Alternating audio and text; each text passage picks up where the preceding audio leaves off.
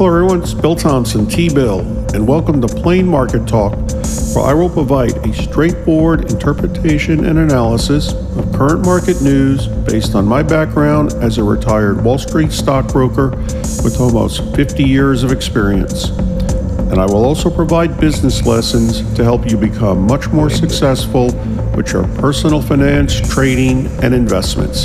So let's get started.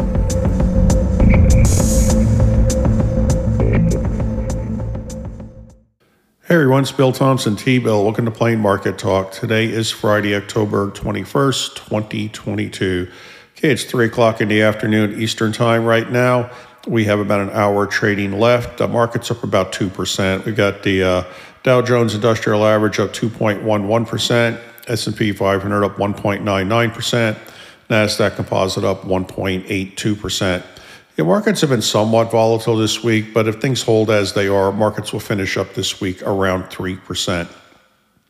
Part of the reason is the market's beginning to get a feel that the Federal Reserve might be beginning to slow down its interest rate increases for several factors. One is that the previous interest rate increases might begin to now take an effect, slow down inflation. We're also seeing the supply chain issues continue to unwind. That should take inflationary pressures off, particularly uh, involving shipping. Uh, we've seen gas prices come down somewhat from where they were just a few months ago. And also, we're beginning to see a little bit more of a tightening labor market uh, where uh, you might have cases where employers no longer have to continue to raise wages to attract workers. So, a lot of factors. All right, so here's the thing the markets will focus on uh, next week. First of all, on the economic front, we have a big inflation report coming out on Friday. The personal consumption expenditures inflation index. I'll talk more about that next week. That's the one the Federal Reserve really focuses on. But I think the main focus for the markets next week will be corporate earnings. And we have five big technology companies reporting next week, and the markets are really going to focus on these. So here they are. On a Tuesday, uh, October 25th, we have Microsoft reporting, so markets will focus on those guys. Uh, the same day, we have Google reporting. Um, I still call them Google. The company's technical name is Alphabet. So we have Microsoft and Google reporting on Tuesday. Uh, on Wednesday is formerly known as Facebook, now known as Meta. They'll be reporting on Wednesday. I believe all of these uh, releases are after the market closes. So Microsoft and Google on Tuesday, Facebook on Wednesday, and then we have Apple on Thursday, as well as Amazon. Even though Amazon's not technically a technology company, it's thrown in with them. So those are the five big ones uh, markets will focus on Microsoft and Google on Tuesday. Um, Meta or Facebook on uh, Wednesday, Amazon and Apple on Thursday. So that'll be a big focus with the markets. Okay, uh, today we're going to talk about the NASDAQ Composite, third the stock market indices, but we will get to that in just a few minutes. Okay, we got a few other things going on here. Saw a report that Bitcoin, uh, its volatility has dropped now below the stock market indices I mentioned, uh, Dow Jones Industrial Average, S&P 500, uh, and NASDAQ Composite for the first time since 2020. So what, what does that mean? Well, um, we, we, we look at not only you know potential returns for investments, we also look at the volatility. How volatile are they? The more volatile they are, the higher the risk that's involved. But for short-term traders, more opportunities. You know, uh, on upcoming lessons, I'm going to be talking about option contracts, and we call that technically a Vega coefficient, VEGA. But anyway. Bitcoin is stabilized. Uh, use that as a proxy. There's actually 19,000 cryptocurrencies out there. And it's been stabilizing for a while now, uh, several months, around the $20,000 uh, unit level. Technically, right now it's at $19,141. The idea is that as it begins to become less volatile, uh, it may begin to attract more investors, and that would help it in the long term. So, you know, I'll talk about cryptocurrencies. It's on some of my upcoming lessons, but what I've talked about in previous sessions uh, you know, I know there's a lot of opinions on cryptocurrencies. There, there's one side that says it is the absolute wave of the future among all other financial instruments. You got another side that says it's already cryptocurrencies have already had their day and they're going the way the laser disc and the dodo bird. Uh, I, am I'm, I'm more in the middle, actually. I think cryptocurrencies are too entrenched to just disappear. But what we are seeing, which I actually mentioned we probably would see you know, about a year ago, eh, we're seeing an, an entrenchment right now, retrenchment actually. Uh, I saw with the dot com stocks in the early 2000s, uh, you had a lot of companies just skyrocketed in price because they had dot com after their name. But eventually that market came tumbling down. And what happened? The weaker players fell out of the market, the stronger companies survived. And I think that's what you're seeing with cryptocurrencies also. So, yeah, I do have some future lessons coming up. To give you an idea what I'm going to start covering after today's third market, a third of the uh, stock market indices, NASDAQ composite.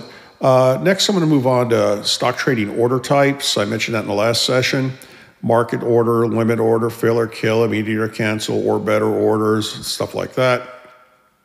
Uh, also going to, uh, then I'm going to move on to a few lessons on cryptocurrencies. Uh, I did cover those in August of last year, August of 2021, but I'll cover them again. You know, what are they? What are blockchains? What is data mining? So forth. Uh, and then I'm going to move on to a whole long series of lessons on option contracts. So talk about that. So that'll be our next few things coming up. All right, so we had that news. Uh, we had a report from American Express, as well as uh, I believe it was Bank of America, it might have been J.P. Morgan, one of the big banks, as well as American Express, said consumer spending is still strong. See, they can see it based on the usage of their cards, like the banks. The banks can see consumer spending on debit cards as well as credit cards or any other kind of debit transactions. And American Express can get a, a feel for it with the use of the American Express card. Yeah, consumer spending is 70% of the US economy. And regardless of high inflation, fears of recession, higher interest rates, whatever, consumers are still spending. Uh, what they're seeing is they're continuing to spend on food. That seems to not being uh, pulled back any.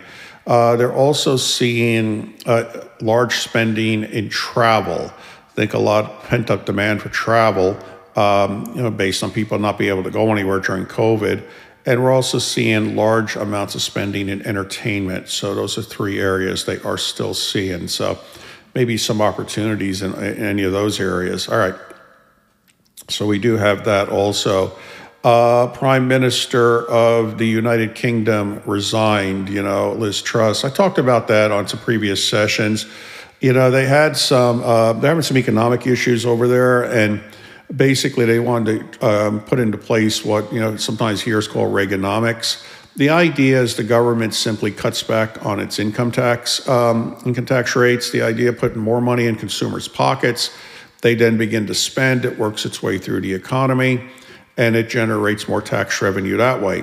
Problem is, in the short term, though, if a government does that, it has to cut back on its spending or it has to start borrowing large amounts of money. It's just like an individual. If their you know, paycheck was suddenly cut by 30%, uh, they're going to have to keep things balanced, either cut back on spending or start borrowing. Anyway, it, the, the, the, program came out of nowhere. It was total chaos. Uh, financial markets over there had all kinds of issues.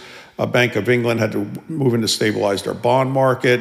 Uh, and she resigned. She is the shortest uh, reign lived, reigning, however you want to say it, prime minister in British history. So it'll be interesting to see what happens over there. You know, another day I'll talk more about the economic and financial implications of Brexit uh, and what might happen going forward, leaving the European Union. So, uh, but we did have that news also. Okay, so our other thing for today, I'm going to talk about uh, Talk about the third of the stock market indices or indexes, some people say. First of all, there's hundreds of stock market indices. We, we could create one today if we wanted to.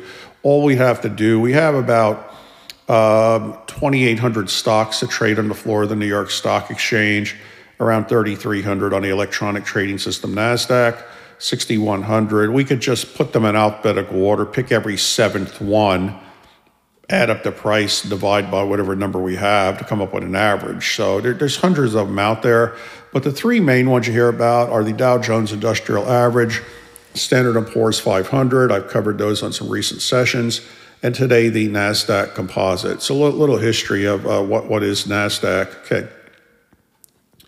New York Stock Exchange has been around since 1792, and we used to have a lot of regional exchanges here in the United States, Chicago, Buffalo.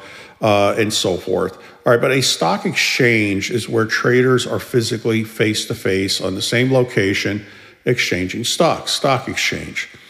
But what about companies that were not big enough to trade on the floor of the New York Stock Exchange? Well, some traded on those regional exchanges, but a lot of those dealt with regional stocks. What about national companies that just were not big enough to qualify for the New York Stock Exchange?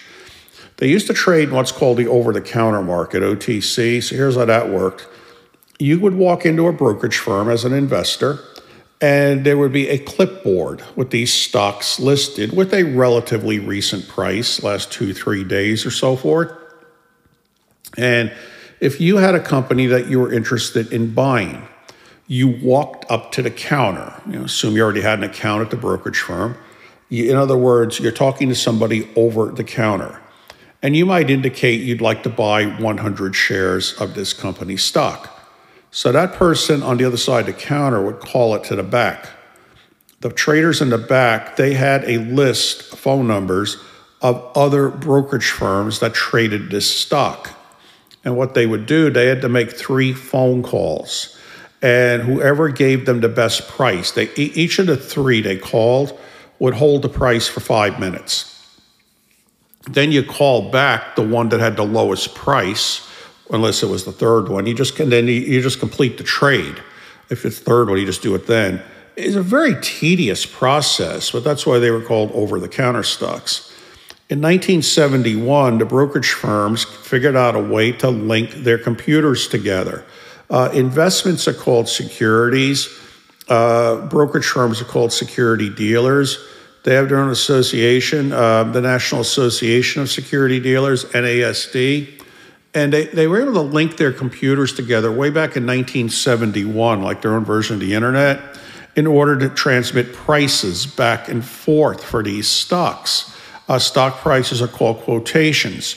So they called it the automa- um, automatic quotation system. Uh, and so the full name of that system is the National Association of Security Dealers Automatic Quotations uh, which nobody calls it that. Everybody calls it by its initials, NASDAQ. So that's what NASDAQ is, was a linkage uh, brokerage firms, computers. Uh, and then eventually they evolved where they could start trading. So that's basically what it is today. Now, NASDAQ is huge today. Uh, New York Stock Exchange still has the highest dollar trading volume of any exchange in the world. Uh, but NASDAQ, um, it's an electronic stock exchange. I believe they have the second highest. So that, that's what NASDAQ is. So, the same year they came up with this, in 1971, they came up with a stock market index, the NASDAQ composite. It's simply made up of the uh, all 2,800 stocks that trade on NASDAQ. So, not, nothing too difficult about that. Now, just like the S&P 500, it's a weighted index. What does that mean? Bigger companies count more than small ones. So it was started back in 1971 with an arbitrary number of 100. Right now, as I look at it, it's at a level of 10,828. So theoretically, if you had bought all those stocks back then, uh, for every for any for say you invested $100 in it back in 1971, that $100 would be worth $10,828. So how do you trade this thing?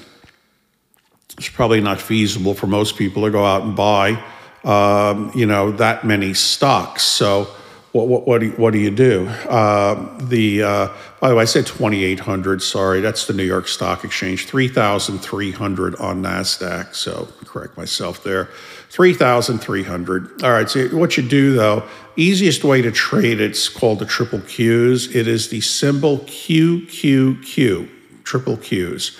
Uh, it, what it is, uh, it tries to replicate the NASDAQ composite as much as possible. Here's why. We have something else out there called the NASDAQ 100 uh, trading symbol. It varies by where you're getting it from, but it's usually NDX, Nancy David X ray. What it is, it's the 100 top stocks of those 3,300. And believe it or not, that's 90% of the value of NASDAQ. It's heavily dominated by just a few big companies. Anyway, so the idea of the triple Qs is it buys the 100 stocks. I think sometimes it's 101, 102. But anyway, that, that make up the NASDAQ 100. So the idea of the triple Qs Uh, it represents about 90% of all of NASDAQ. So the triple Qs is the way most people do it. It's what's called a closed end investment trust. Uh, I think it's been around, if I remembered, uh, since around 1999. I, I, do remember when it came along. So uh, that's the investment most people do to triple Qs. Uh, it started out, I think it started out at like a level of around 50 or so.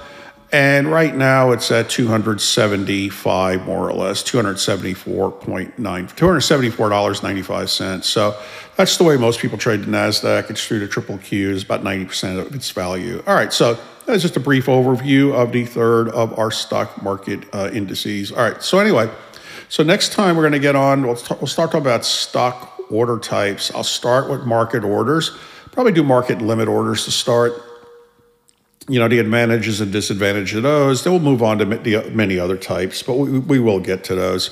Okay, so hope everyone's doing well. Again, Bill Thompson, T-Bill, and I will talk to everybody again soon. Take care. See ya.